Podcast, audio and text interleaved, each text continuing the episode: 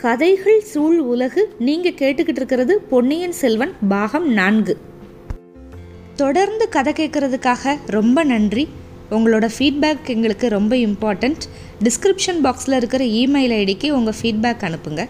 இப்போ கதைக்குள்ளே போகலாம்.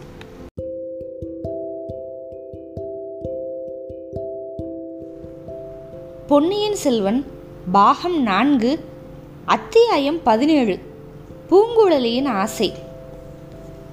நாகப்பட்டினத்துலேருந்து கோடிக்கரை வரைக்கும் போகுது பூங்குழலியோட படகு.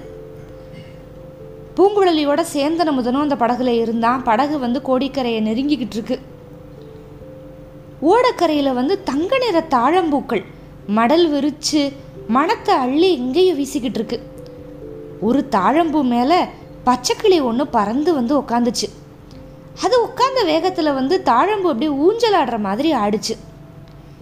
பச்சைக்கிளியும் அதோட ஆடிட்டு அதுக்கப்புறம் அந்த தாழம்பூவோட தங்க நிற மடலை வந்து தன்னோட பவள க நிற மூக்கில் அப்படியே கொத்துச்சு. இப்போ படகு பக்கத்தில் வரவுமே பச்சைக்கிளி வந்து கீக்கி கீக்கின்னு கத்திக்கிட்டு பறந்து ஓடி போச்சு ம் பிறந்தா பச்சைக்கிளியாக பிறக்கணும் அப்படின்னா பூங்குழலி. நீ அந்த மாதிரி நினைக்கிற. அதுக்கு எத்தனை கவலையோ எவ்வளவு கஷ்டமோ யார் கண்டது? அப்படின்னா சேந்தனமுதன் என்ன கவலை கஷ்டம் இருந்தாலும் இஷ்டம் போல எல்லையே இல்லாத வானத்தில் பறந்து போக முடியுதுல்ல?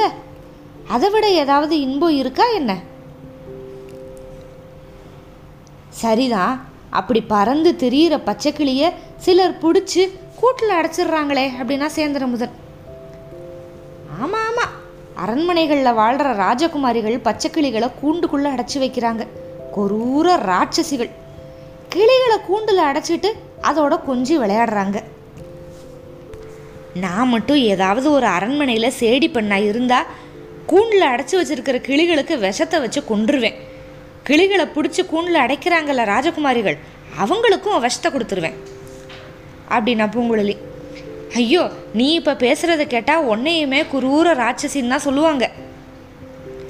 சொன்னா சொல்லட்டும். நான் ராட்சசியாக இருந்தால் கூட இருப்பேன். ராஜகுமாரியாக இருக்கவே மாட்டேன். ராஜகுமாரிகள் மேலே உனக்கு ஏன் இவ்வளவு கோப பூங்குழலி? பார்க்க போனா அவங்க மேலேயும் பரிதாபப்படணும். கூண்டில் அடைபட்ட பச்சை கிளிகளை மாதிரி தான் அவங்களும் அரண்மனைக்குள்ளேயே அடைபட்டு காலத்தை கழிக்கிறாங்க. தப்பி தவறி அவங்க வெளியில் கிளம்புனா எவ்வளவு கட்டுக்காவல் எத்தனை ரகசியம் எத்தனை ஜாக்கிரதை. உன்ன மாதிரி அவங்க படகுல ஏறிக்கிட்டு தன்னந்தனியாக ஓடையிலையும் கடல்லையும் போக முடியுமா? இல்லை இஷ்டப்படி துள்ளி திரியிற மான் மாதிரி காட்டில் சுற்றி அலைய முடியுமா? அவங்கள யார் அடைஞ்சு கிடக்க சொல்கிறாங்க நான் ஒன்றும் சொல்லலையே. இஷ்டம் இருந்தால் அவங்களும் காட்டில் அலைஞ்சு திரியிறது தானே? அப்படின்னா பூங்குழலி வெறுப்பா.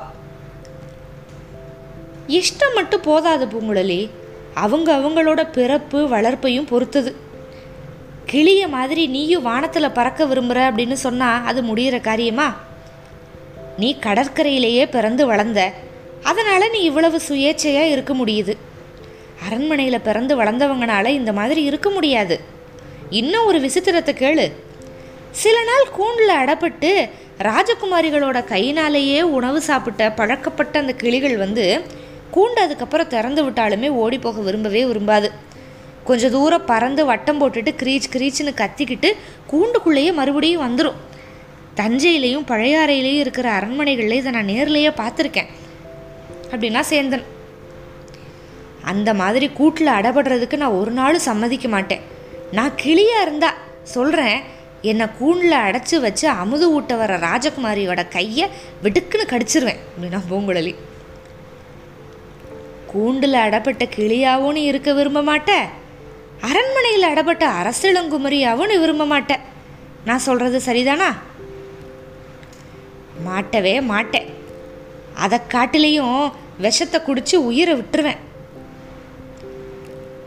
அதுதான் சரி. அப்படின்னா அரண்மனையில் வாழ்கிற ராஜகுமாரனை கல்யாணம் பண்ணவும் நீ ஆசைப்படக்கூடாதுல்ல? அப்படின்னா சேந்திர முதல். கீழ் வானத்தில் இப்போ கருமேகங்கள் அப்படியே திரண்டுக்கிட்டு இருக்கு. அப்பப்போ பளிர் பளிர்னு மின்னல்கள் மின்னிக்கிட்டு இருக்கு. இடியோட குமுறல் லேசாக கேட்குது சேந்தனமுதன் கடைசியாக சொன்னதை கேட்டதுமே பூங்குழலியோட கண்கள்ல இருந்து பளிர்னு மின்னல் கற்றைகள் அப்படியே புறப்பட்டு வந்துச்சு. நான் ராஜகுமாரனை கல்யாணம் பண்ணிக்க ஆசைப்படுறேன்னு உனக்கு யார் சொன்னது? அப்படின்னா. எனக்கு யாரும் சொல்லலை. நானாக தான் சொன்னேன். உன் மனசில் அந்த மாதிரி ஆசை இல்லைன்னா நல்லதா போச்சு. நான் சொன்னதை மறந்துடு அப்படின்னா சேந்தன் அமுதன். கொஞ்ச நேரம் ரெண்டு பேருமே பேசலை. அந்த படகுல மௌனம் மட்டும்தான் இருந்துச்சு. சேந்தன் அமுதன் துடுப்பை வச்சு படகு தள்ளுற சத்தம் வரட்டு தவளைகளோட சத்தம் கடற்பறவைகளோட ஒலி கடல் அலைகளோட ஓசை அப்பப்போ கீழ்த்திசையில் இடி முழக்கம். இந்த சத்தம் தான் கொஞ்சம் நேரத்துக்கு. அப்புறம் கொஞ்சம் நேரம் கழித்து சேந்தன் முதன் வந்து தொண்டையை கணச்சிக்கிட்டு மனசையும் தைரியப்படுத்திக்கிட்டு பேசினான். பூங்குழலி என்னோட அந்தரங்கத்தை வந்தியத்தேவன் வந்து உன்கிட்ட சொன்னான் அப்படின்னு சொன்னல அதை பற்றி உன்னோட கருத்தை சொன்னால் ரொம்ப நல்லது. அதோ கோடிக்கரையோட கலங்கரை விளக்கம் தெரியுது.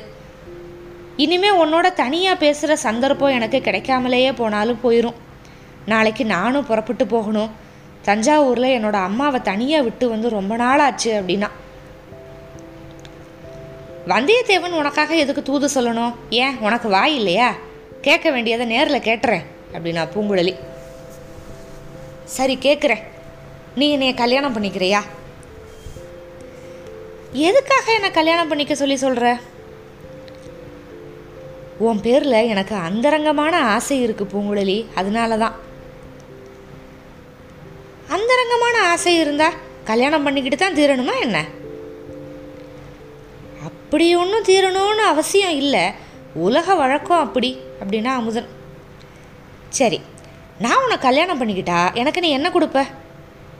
நான் கேட்குற அரண்மனை வாழ்வு ஆடை ஆபரணங்கள் யானை குதிரைகள் பல்லக்கு பனிப்பெண்கள் இது எல்லாத்தையும் உனக்கு கொடுக்க முடியுமா?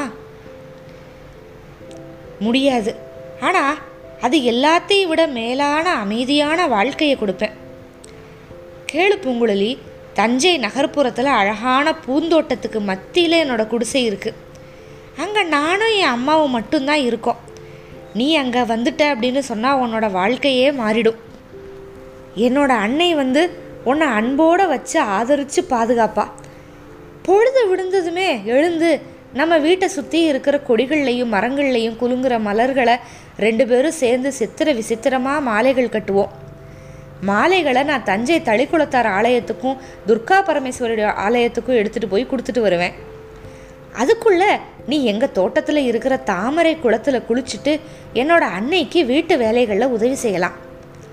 மாலை நேரங்களில் நம்ம மூணு பேரும் தாமரை குளத்தில் தண்ணீர் மொண்டு மொண்டு போய் பூச்செடிகளுக்கெல்லாம் ஊற்றலாம் மாலை ஆனதும் நான் உனக்கு அமுதை விட இனிமையான தெய்வ தமிழ் பதிகங்களை சொல்லி கொடுப்பேன். உன்னோட மதுரமான குரலில் நீ அதை பாடுனா பாடின உன்னோட நாவும் இனிக்கும் கேட்குற என்னோட காதும் இனிக்கும்.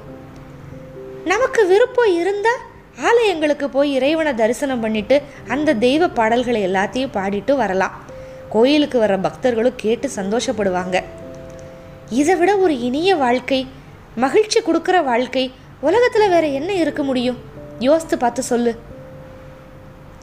இந்த மாதிரி சேந்தன் அமுதன் சொன்னது எல்லாத்தையும் கேட்டுட்டு பொங்குழலி இப்போ கலகலகலன்னு சிரிச்சா. அமுதா நீ இனியது அப்படின்னு நினைக்கிற ஒரு வாழ்க்கையை பற்றி சொன்னேன் ஆனால் நான் எந்த மாதிரி வாழ்க்கை வேணும்னு ஆசைப்படுறேன் தெரியுமா? வான உலகத்துக்கு போய் தேவேந்திரனை கல்யாணம் பண்ணிக்கணும்னு ஆசைப்படுறேன். தேவேந்திரனோட ஐராவதத்தில் ஏறி வானத்தில் மேக மண்டலங்களுக்கு மத்தியில் பிரயாணம் பண்ணணும் அப்படின்னு ஆசைப்படுறேன். தேவேந்திரனோட கையில் இருக்கிற வஜ்ராயுதத்தை பிடுங்கி மேக கூட்டங்கள் மேலே பிரயோகம் பண்ணணும் அப்படின்னு ஆசைப்படுறேன். வஜ்ராயுதத்தினால தாக்கப்படுறப்ப அந்த கரிய மேகங்கள்லேருந்து ஆயிரம் பதினாயிரம் மின்னல்கள் அப்படியே கற்றை கற்றையாக கிளம்பி அப்படியே வான மண்டலத்தை சுக்கு நூறாக பிளக்கும். அதை பார்க்குறதுக்கு ஆசையாக இருக்குது இப்பெல்லாம் வானத்திலிருந்து இடி விழுந்தா எங்கேயோ கடல்லையோ அல்லது காட்டிலையோ விழுந்து மறைஞ்சு போயிடுதுல நான் அப்படியெல்லாம் இடிகளை வீணாக்கவே மாட்டேன். அரசர்களும் அரசிகளோ ராஜகுமாரர்களோ ராஜகுமாரிகளும் வாழ்கிற அரண்மனைகளாக பார்த்து அதுக்கு மேலேயே இடிகளை போடுவேன். அந்த அரண்மனைகள் வந்து அப்படி இடிஞ்சு விழுந்து மண்ணோட மண்ணாகிறத பார்த்து கழிப்பேன்.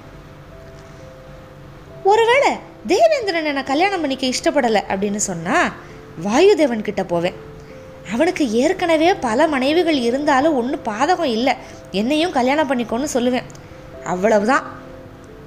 அதுக்கப்புறம் இந்த உலகத்தில் எப்போவுமே புயல் காற்றோ சுழிக்காற்றும் சண்டை மாறுதமும் அடிச்சுக்கிட்டே இருக்கும். பெரிய பெரிய மரங்கள் அப்படியே பேர்ந்து மாட மாளிகைகள் மேலே விழுந்து அது எல்லாத்தையும் அழிக்கும். கடலில் போகிற மரக்கலங்கள்லாம் சண்டை மாறுதத்தில் அப்படியே தாக்குண்டு துகள் துகளாக செதறி போகும். அந்த கப்பலில் பிரயாணம் பண்ணுறவங்க கொந்தளிக்கிற கடலில் விழுந்து தவிப்பாங்க. அதில் ராஜகுமாரர்களோ ராஜகுமாரிகளோ இருந்தால் அவங்க ஆழ்கடலோட அடிவாரத்துக்கு போகட்டும்னு விட்டுட்டு மற்றவங்கள மட்டும் போனா போகுது அப்படின்னு தப்பிக்க வைப்பேன். ஒருவேளை வாயு பகவானை என்னை கல்யாணம் பண்ணலைன்னு வச்சுக்கோயேன் அக்னி தேவன் கிட்ட போவேன். அப்புறம் கேட்கணுமா? இந்த உலகமே தீப்பிடிச்சி எரிய வேண்டியது தான் பூங்குழலி போதும் நிப்பாட்டு. ஏதோ ஒரு மனக்கசப்பில் நீ இந்த மாதிரி பேசுகிற மனசை அறிஞ்சு யோசிச்சு நீ பேசலை. உன்னோட மனநிலையை தெரிஞ்சுக்காம நான் கல்யாண பேச்சு எடுத்ததே என்னோட தப்பு. அதுக்காக என்னை மன்னிச்சிடு கடவுள் தான் உன்னோட மனக்கசப்பை போக்கி அமைதி கொடுத்து உனக்கு அருளணும். அதுக்காக நான் அல்லும் பகலும் பிரார்த்தனை பண்ணிக்கிட்டே இருப்பேன் அப்படின்னு சொன்னா சேந்தன முதன் இப்போ உட்காந்துருந்த பூங்குழலி வந்து திடீர்னு எந்திரிச்சு நின்னா. ஓடைக்கரையிலிருந்து ஒரு மரத்துக்கு பக்கமாக உத்து பார்த்தா. சேந்திரமுதனும் பார்த்தான் அதே திசையை. மரக்கிளைகளுக்கு மத்தியில் ஒரு பெண்ணோட முகம் தெரிஞ்சது. சேந்தனமுதன் ஒரு கணத்துக்கு அங்கே நின்னவளோட முகத்தில் தன்னோட அம்மாவோட முக சாயலை பார்த்து அப்படியே தகச்சு போயிட்டான். அப்புறம் புரிஞ்சுக்கிட்டான் அவள் வந்து தன்னோட அன்னை இல்லை. பூதத்தீவில் வசிக்கிறதா பூங்குழலி சொல்லியிருக்கால அவளோட பெரியம்மாவாக இருக்கணும் அப்படின்னு நினச்சிக்கிட்டான். அந்த உருவத்தை பார்த்ததுமே பூங்குழலி வந்து படகுலேருந்து தாவி ஓடக்கரையில் குதிச்சு அந்த பெண்மணியை நோக்கி வேகமாக ஓடுனான் இப்போ இலங்கையில் இருக்கிற ஊமை ராணி எதுக்காக இங்கே வந்திருக்காங்க? தெரிஞ்சுக்கணுமா? இனிமே மேற்கொண்டு பார்க்கலாம். காத்திருங்கள். அத்தியாயம் பதினெட்டுக்கு மிக்க நன்றி.